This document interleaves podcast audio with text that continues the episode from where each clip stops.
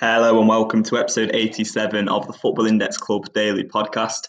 As always, I'm going to be talking about what's going on in the Football Index stock market today, covering the rises and fallers. But I'm also going to be talking about how there's often a paradigm shift within the context of Football Index.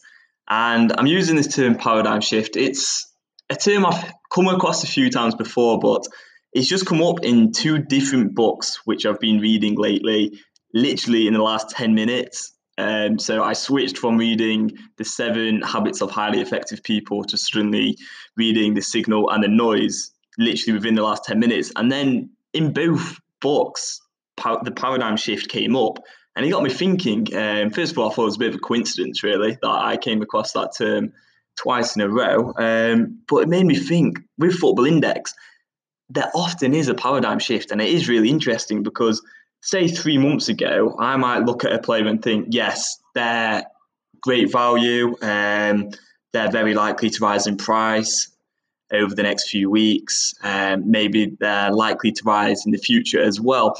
And I may be really positive about a player, but then there can be a paradigm shift and suddenly that player looks completely unfavorable and I can't see any reasons for that player to increase in price anymore.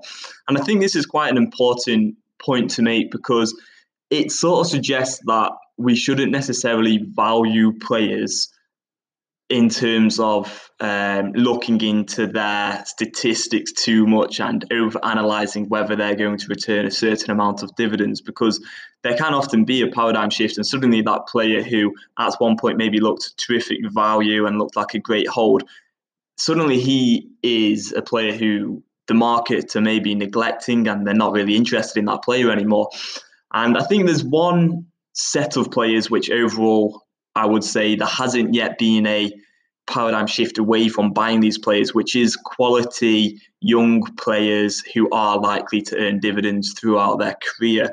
And I think that's evident in Jadon Sancho's price continuing to rise and not really stopping. Um, because he is a player who's got the potential to earn dividends he looks great value. Um, you could argue in terms of his price in relation to his potential to earn dividends, and he is young and has many reasons um, which would attract traders to buy him. But then there's other players, so Stefano Sensi, Miralem Pjanic. Those players were hovering around three pound mark after the dividend announcement, and that was certainly one of these paradigm shifts which I talk about, in which the whole market starts focusing on a certain set of players who are likely to earn matchday dividends in the short term, and whether that player is value in relation to their dividend potential or not, they're um, well, they're just sort of they're just so heavily focused on in the short term based on them earning dividends in the short term and um, really suiting the market trend or the current paradigm. And then suddenly that can shift, and then that player doesn't look great value anymore. So Stefano Sensi at two pounds, say, prior to the dividend announcement, many traders were saying, "Oh, he's brilliant value, and he's a, you know he's really great, and he's going to earn plenty of dividends and whatnot." And then next thing you know, you could say they were right because he went up to about £2.90 at one point, or he might have even hit £3. And then a few months later, yes, he got an injury and things didn't really go his way. But I still think the whole market shifted towards younger players who had other factors built into their price. So transfer speculation, um, being particularly young, potential to earn media dividends, and the whole sort of just market kind of shifted really. And I'd say even if uh, Stefano Sensi had have continued to earn matchday dividends and played really well and didn't get an injury, I still don't think his price would have increased that much more. Um, so yeah, he's been held back, but I think it's really interesting how players are judged temporarily temporarily based on how much they really just suit the market. And that's not necessarily a good way to value players or make decisions on uh, players, really. And I think the best way to overall make decisions on players is just to focus on their value in relation to dividends um, over a longer period of time and thinking really far into the future. So, focusing on young players, I just can't see how there's going to be a paradigm shift away from buying young quality players who actually have the potential to earn dividends and have shown that they have the potential to earn dividends either through high PB scores, really strong performances, which are leading to plenty of transfer links to really strong side, um, and so on.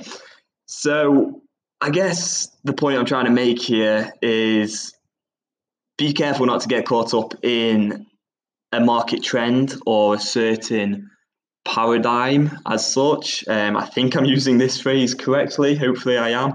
And kind of focus on maybe longer term whether that player is still going to suit the market trend or just look good value in the future as well. Um, because that way your bet is ultimately going to be a bit safer and you're not going to end up paying a higher price for players who um, really suits the current market. And I think Bruno Fernandes and Paul Pogba really suit the current paradigm, which is buying players with strong media potential because there's a lack of games. And I do hold both those players, but I am a little bit worried in a way that once the paradigm shifts back to buying younger, um, well, not even younger, just players who are good value in relation to their price and their potential to earn match day dividends. Um, perhaps Bruno Fernandes and Pogba will drop in price, but I think we're still quite a few months away from that. Both players do have potential to earn match day dividends, of course, but relative to their price, um, I'm not sure how good value they are for earning match day dividends. They're more built up on earning media dividends, which the market is very focused on. And I suppose you could say the same is true with Jadon Sancho. Once the market is less concerned about media dividends, perhaps Sancho's price could drop. But I really think that just depends on so many different factors, such as what team he ends up playing for. And as I've been saying in recent podcasts, I still think there's growth in Jadon Sancho at the moment because there's so many reasons to buy him in the short term. Um, but yeah, I just thought I'd share my thoughts on that. Uh, hopefully, I've made some kind of mistake. I'm sure I probably could have worded this a little bit better, but I'm sure I'll go over it on another day and maybe plan it out better um, in the future when there's not uh, so much other sort of content I need to put out at the moment. Also, I hope people did enjoy the blog yesterday. I've actually got some really great feedback on that blog already. Uh, better feedback than usual. Just a few people messaging me saying uh, they really like that one and they um, they've gone ahead and bought some of the players highlighted in yesterday's blog. I have already noticed that quite a few of those players have rose a little bit in price already as well, which is nice to see. The market is really starting to take off again. I mentioned this yesterday, but yeah, Jadon Sancho up 57p to £11.86 mad rise there. He's going to earn media dividends again today. Ziyech up 20p to £3.9. Ferran Torres up 20p to £2.53. Ferran Torres highlighted more than any other player on this side this year. Um, and last year, I think altogether he's been highlighted on the site five times, all the way up from around £1.20, then £1.30, then around £1.70, and just continue to highlight him on the side because he is a quality young player.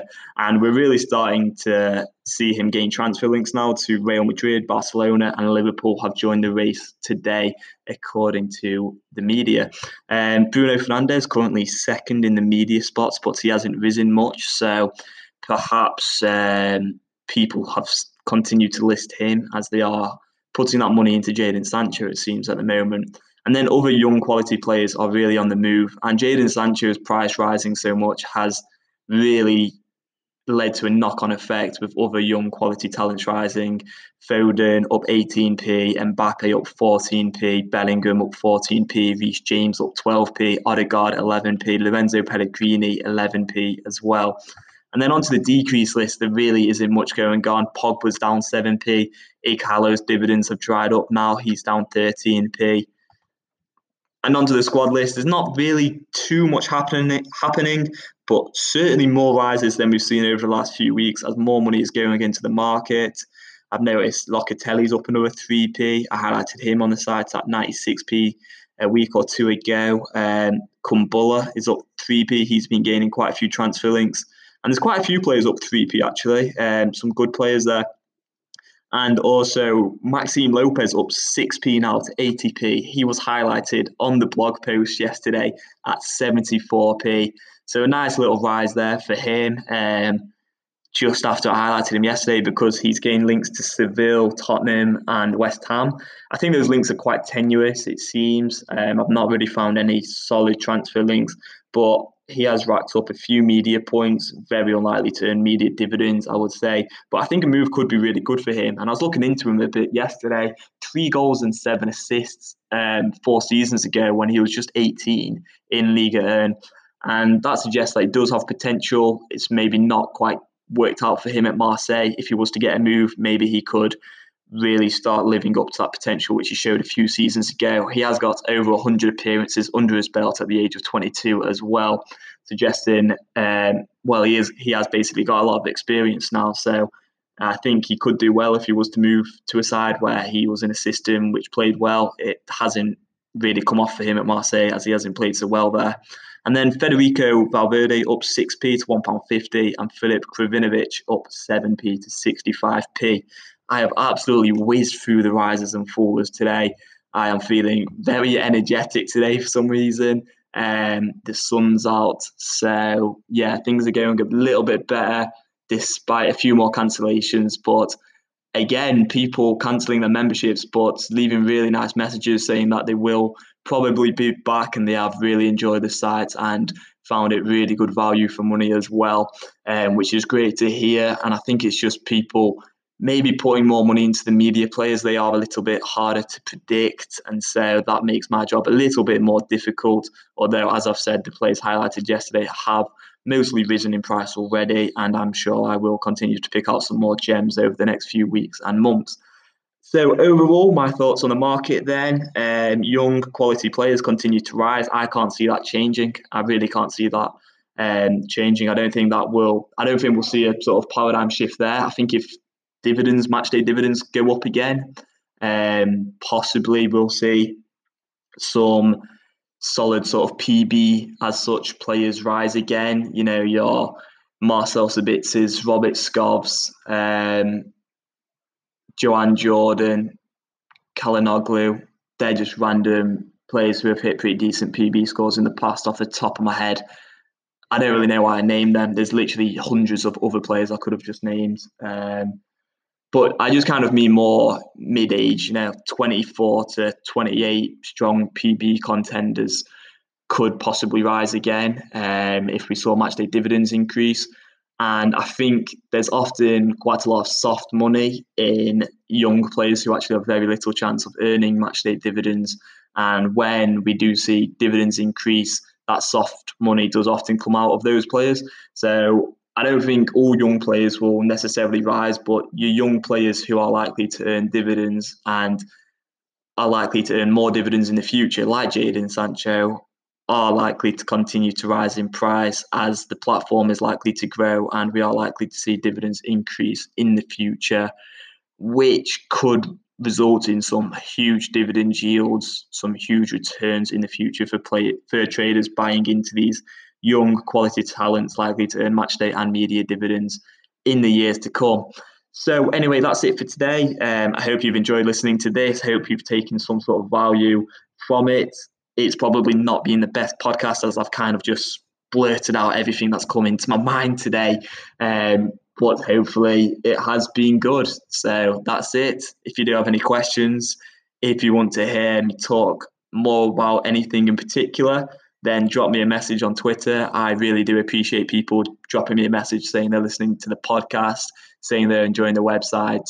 That is kind of what I live for at the minute. It really does make my day. So any sort of positive feedback at all. Um, I love to hear it and have a great rest of your day and weekend as well too.